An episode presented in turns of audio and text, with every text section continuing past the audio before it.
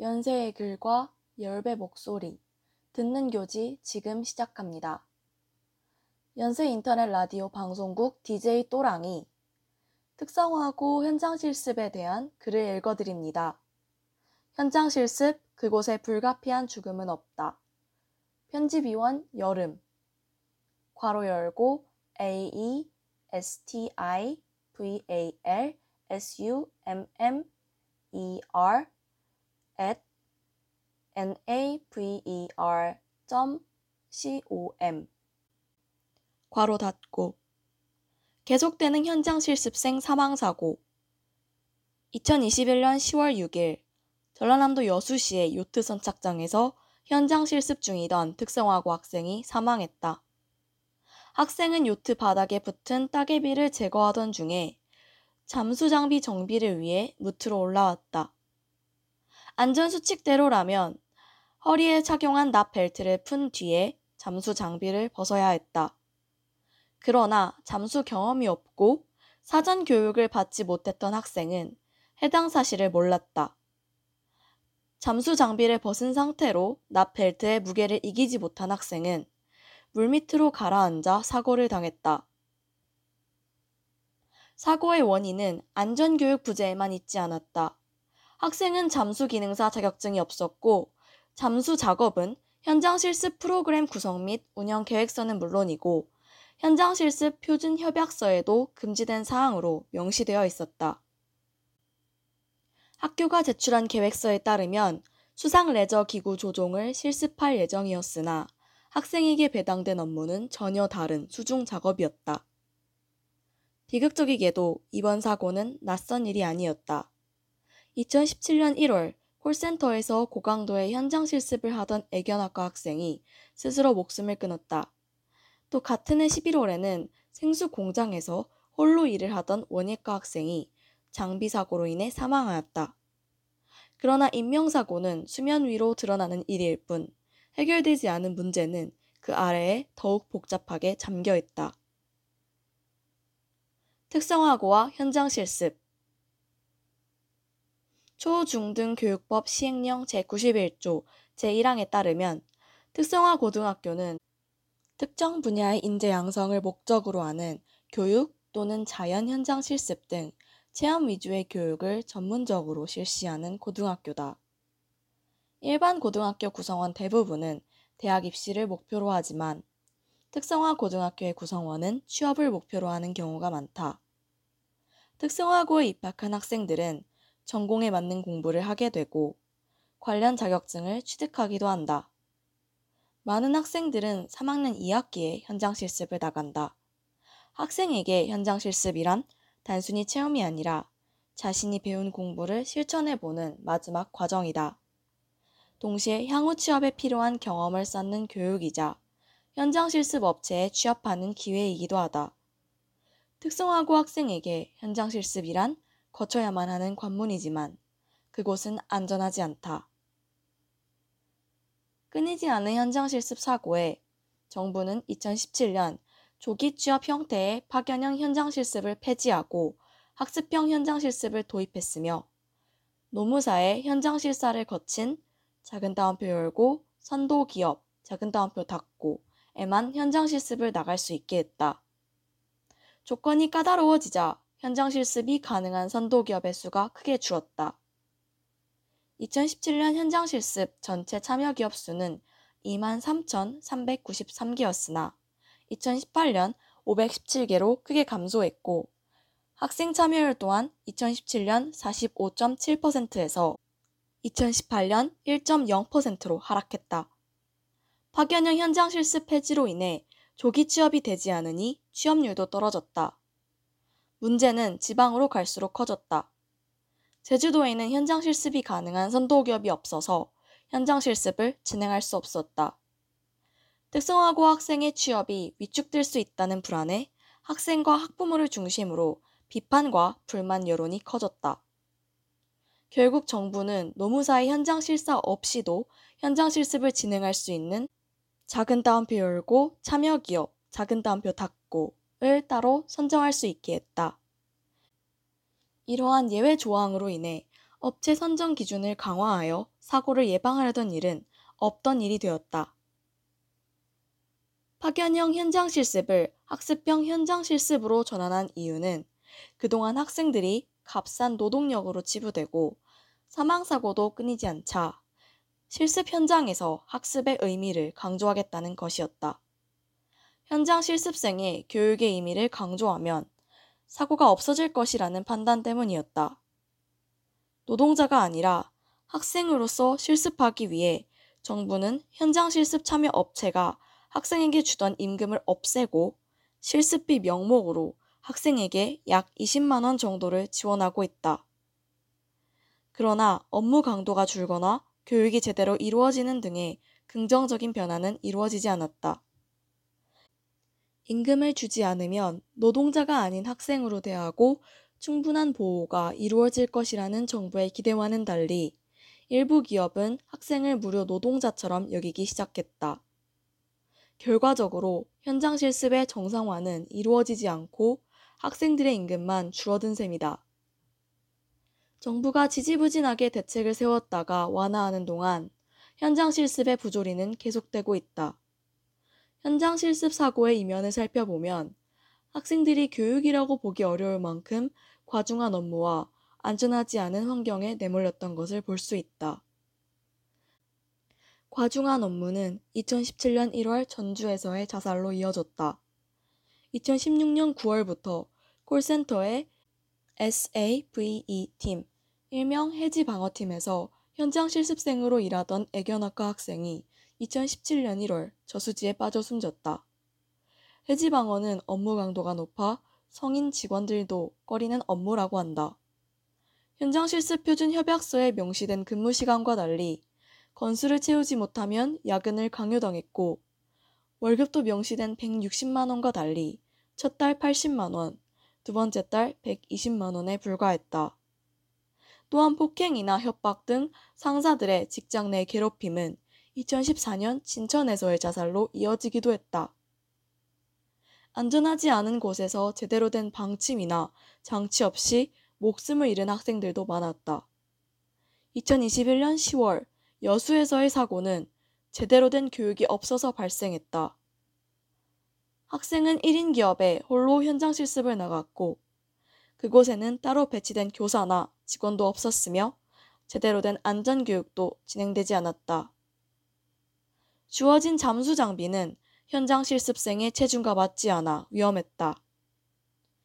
2017년 11월 제주 공장에서는 기계의 잦은 오작동에도 아무런 조치를 취하지 않았고 결국 학생은 그 기계 때문에 사망했다. 2014년 2월 울산에서의 사고는 현장 실습 표준 협약서 위반 사항인 야간 작업 중에 일어났다. 왜 특성화고 학생들은 취약한 현장에 내몰리는가? 특성화고 학생들은 3학년, 대부분 미성년자일 때 현장 실습을 하게 된다. 학생에게 현장 실습은 노동이나 사회생활이 아니라 교육의 연장선이다.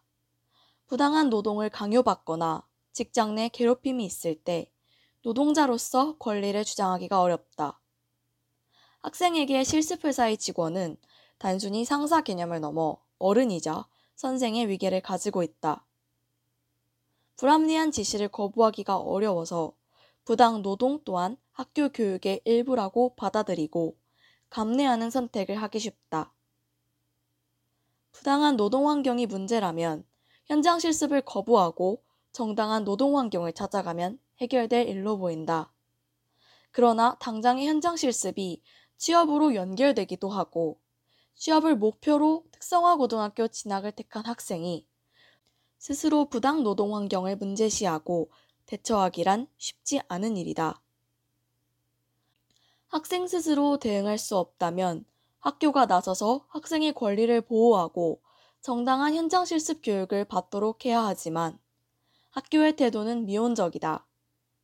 파견형에서 학습형 현장 실습으로 제도가 바뀌면서 조기 취업은 불가능해졌지만 졸업 후 현장 실습을 하던 기업체로의 취업은 여전히 열려있다. 특성화 고등학교는 취업률에 따라 차등으로 지원금을 받기 때문에 취업으로 이어지는 현장 실습을 포기하기가 어렵다. 교육부는 특성화고 취업 역량 강화 사업을 통해서 특성화 고등학교에 지원금을 주고 있다. 공통으로 지급하는 기본 사업비와 학생 수에 비례하여 지급하는 균등 배분금을 제외하면 취업률을 기준으로 차등하여 지급하고 있다. 또한 특성화 고등학교는 학생들이 지원해서 입학하는 학교이기 때문에 학교의 위상이 중요하다. 학교에서는 매년 많은 입학생을 확보하고자 하고 취업률과 같은 가시적인 성과가 입학생을 끌어들이는 중요한 역할을 한다. 취업률에 열을 올리는 학교의 분위기 때문에 학생 스스로가 학교 분위기에 떠밀려 위험한 현장 실습을 계속하게 된다. 학생에게 적합하지 않은 업무가 배정되거나 안전하지 않은 환경에서 현장 실습이 이루어졌을 때 학교 차원의 대응이 불가능하다면 담임교사가 현장 실습을 중단하게 하거나 다른 기업체를 찾아줄 수 있다. 그러나 현장 실습이 이미 시작된 이후에 새로운 현장 실습 기업체를 찾을 수 있다는 보장이 없다. 학생이 현장 실습을 그만두고 학교로 돌아오면 거의 모든 학생이 현장 실습을 나가 텅 비어있는 3학년 2학기 교실에 홀로 있게 된다는 것을 의미한다. 학생 스스로도 부담을 느끼는 환경이다. 현장 실습생에게 충분한 교육과 안전 실습 환경을 제공하는 기업체도 존재한다. 그러나 일부 기업은 현장 실습생을 값싼 노동력으로 치부한다. 아직 미성년자이고 학생이기에 상대적으로 부당한 행위에 항의하기 어려운 위치임을 악용하여 위험하고 강도 높은 일을 떠넘기기도 한다.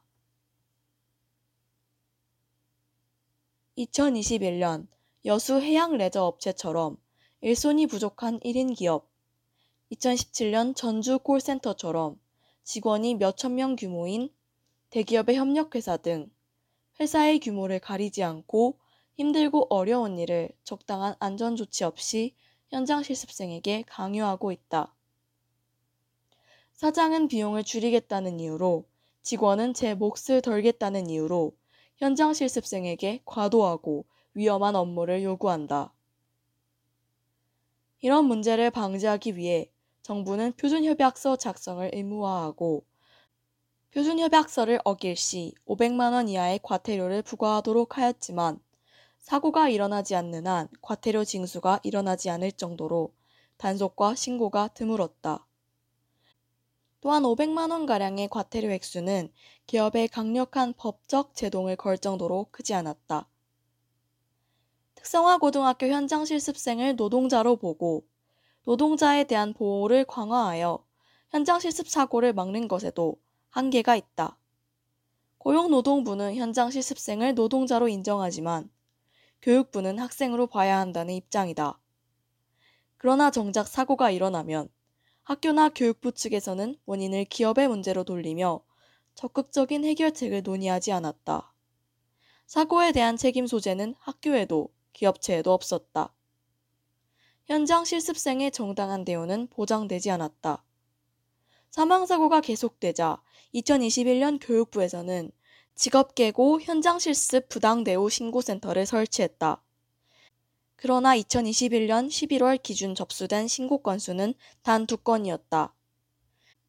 관계자가 큰 따옴표 열고 신고를 하면 나중에 불이익을 당할 우려도 없지는 않다. 큰 따옴표 닫고 며 원활한 운영을 위해서는 해결할 것이 아직도 많다는 사실을 시사했다. 현장 실습이 아닌 실습 현장. 반복되는 특성화고 현장 실습생 사고를 해결하기 위해 정부는 제도를 바꾸고 새로운 시스템을 만들었다. 그러나 문제가 해결되지 않다는 것은 근본적인 원인이 남아있다는 뜻이다. 특성화 고등학교와 현장 실습 자체의 문제임을 지적하며 현장 실습 제도의 폐지를 주장하는 의견도 있지만 특성화 고등학교의 목적인 취업을 위해서는 꼭 필요하다는 의견도 있다. 그 가운데에서 산업 현장의 문제는 가려진다. 현장 실습의 문제는 실습이 아닌 현장에 있다. 특성화 고등학교와 실습 제도를 개편해도 사고가 끊이지 않는 이유는 현장의 안전 문제 개선이 여전히 이루어지지 않기 때문이다. 강도 높은 업무와 안전하지 않은 환경에서의 근무는 현장 실습생이 아니더라도 누군가가 차지할 일자리다. 2016년 구의역에서 스크린도어를 홀로 수리하던 비정규직 노동자가 사망하는 사고가 있었다.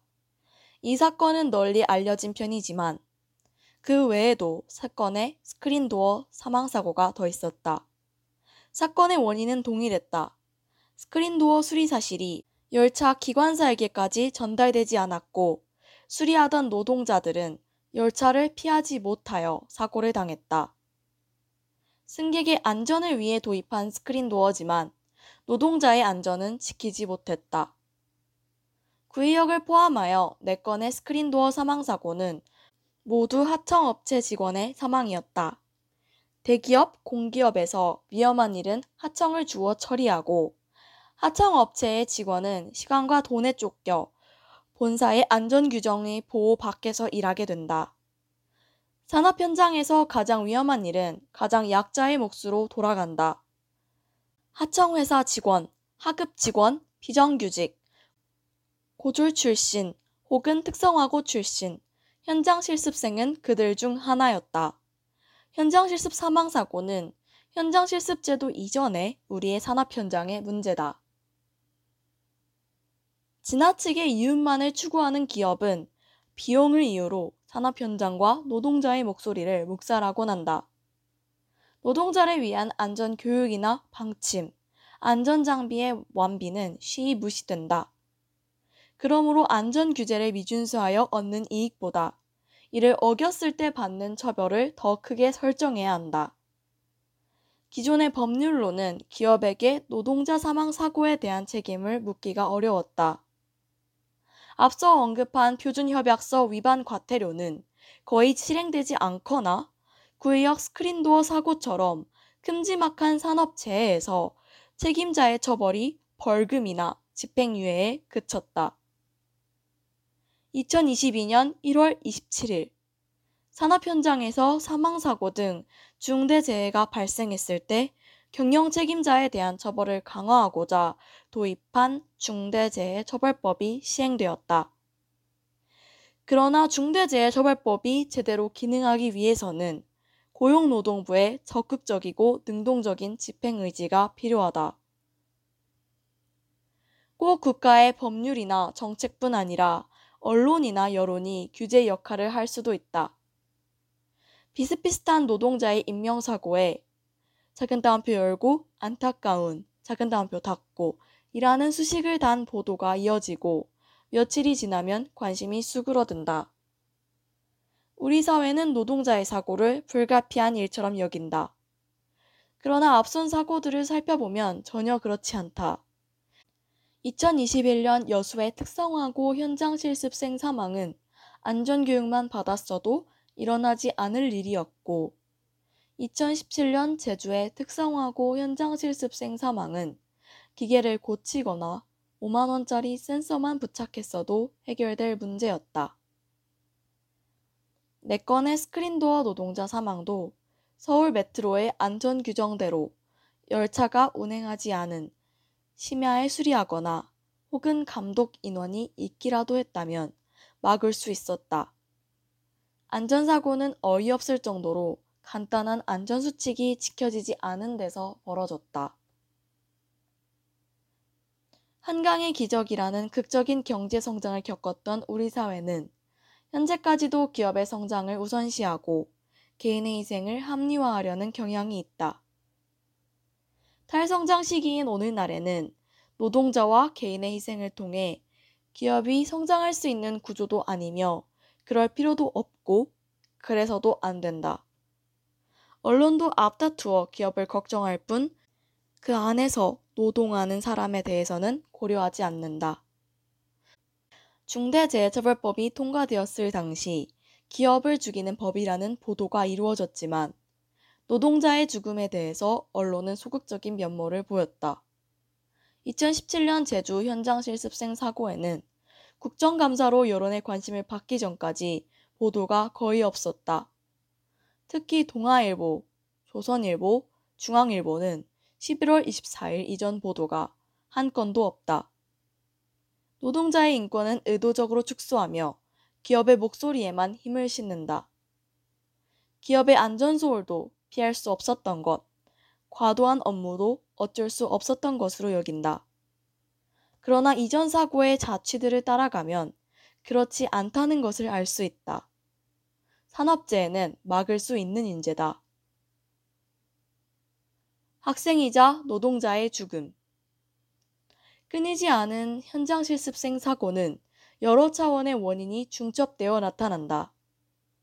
취업을 위해 안전하지 않은 실습 환경에 내몰리는 학생, 특성화고의 취업률과 현장실습생의 안전을 동시에 책임져야 하는 정부, 이윤과 안전을 모두 추구해야 하는 기업, 이 모든 것이 복잡하게 얽혀 현장실습생 사고를 빚어낸다. 현장실습생 사고는 성인이 되기도 전 청소년의 죽음이자 교육부의 보호 바깥에 있는 학생의 죽음이자 노동자의 죽음이다.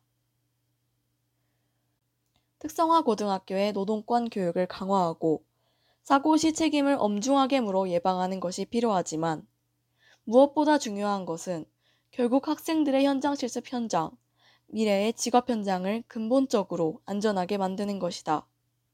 아직 우리 사회가 노동을 기반으로 한 생산으로 이루어져 있는 한 노동자는 우리 사회의 문제다. 노동자의 권리에 대한 터부가 최소한의 안전수칙도 이루어지지 않는 산업현장으로 이어져서는 안 된다. 표준협약서와 중대재해처벌법 등 제도와 법률을 이용하여 최대한 노동자를 보호하는 사회로 나아가야 할 것이다. 일하다 죽는 사회는 노동자뿐만 아니라 사회 구성원 모두를 보호하지 못하는 사회다. 특성화고 학생은 노동자이자 학생이다. 이 중첩된 정체성은 노동자의 죽음이자 학생의 죽음으로 책임을 모두 져야 한다는 뜻이지만 많은 경우에 그 죽음의 책임 소재는 지워진다. 현재처럼 학교는 업체에, 정부는 교육부에 문제를 떠넘기기만 한다면 일어나지 않을 수 있는 일이 작은 따옴표 열고 불가피, 작은 따옴표 닫고 의 이름을 달고 다시 모습을 나타낼 것이다. 현장 실습, 그곳에 불가피한 죽음은 없다. 참고문헌. 청와대로 행진한 고 홍정운의 친구들.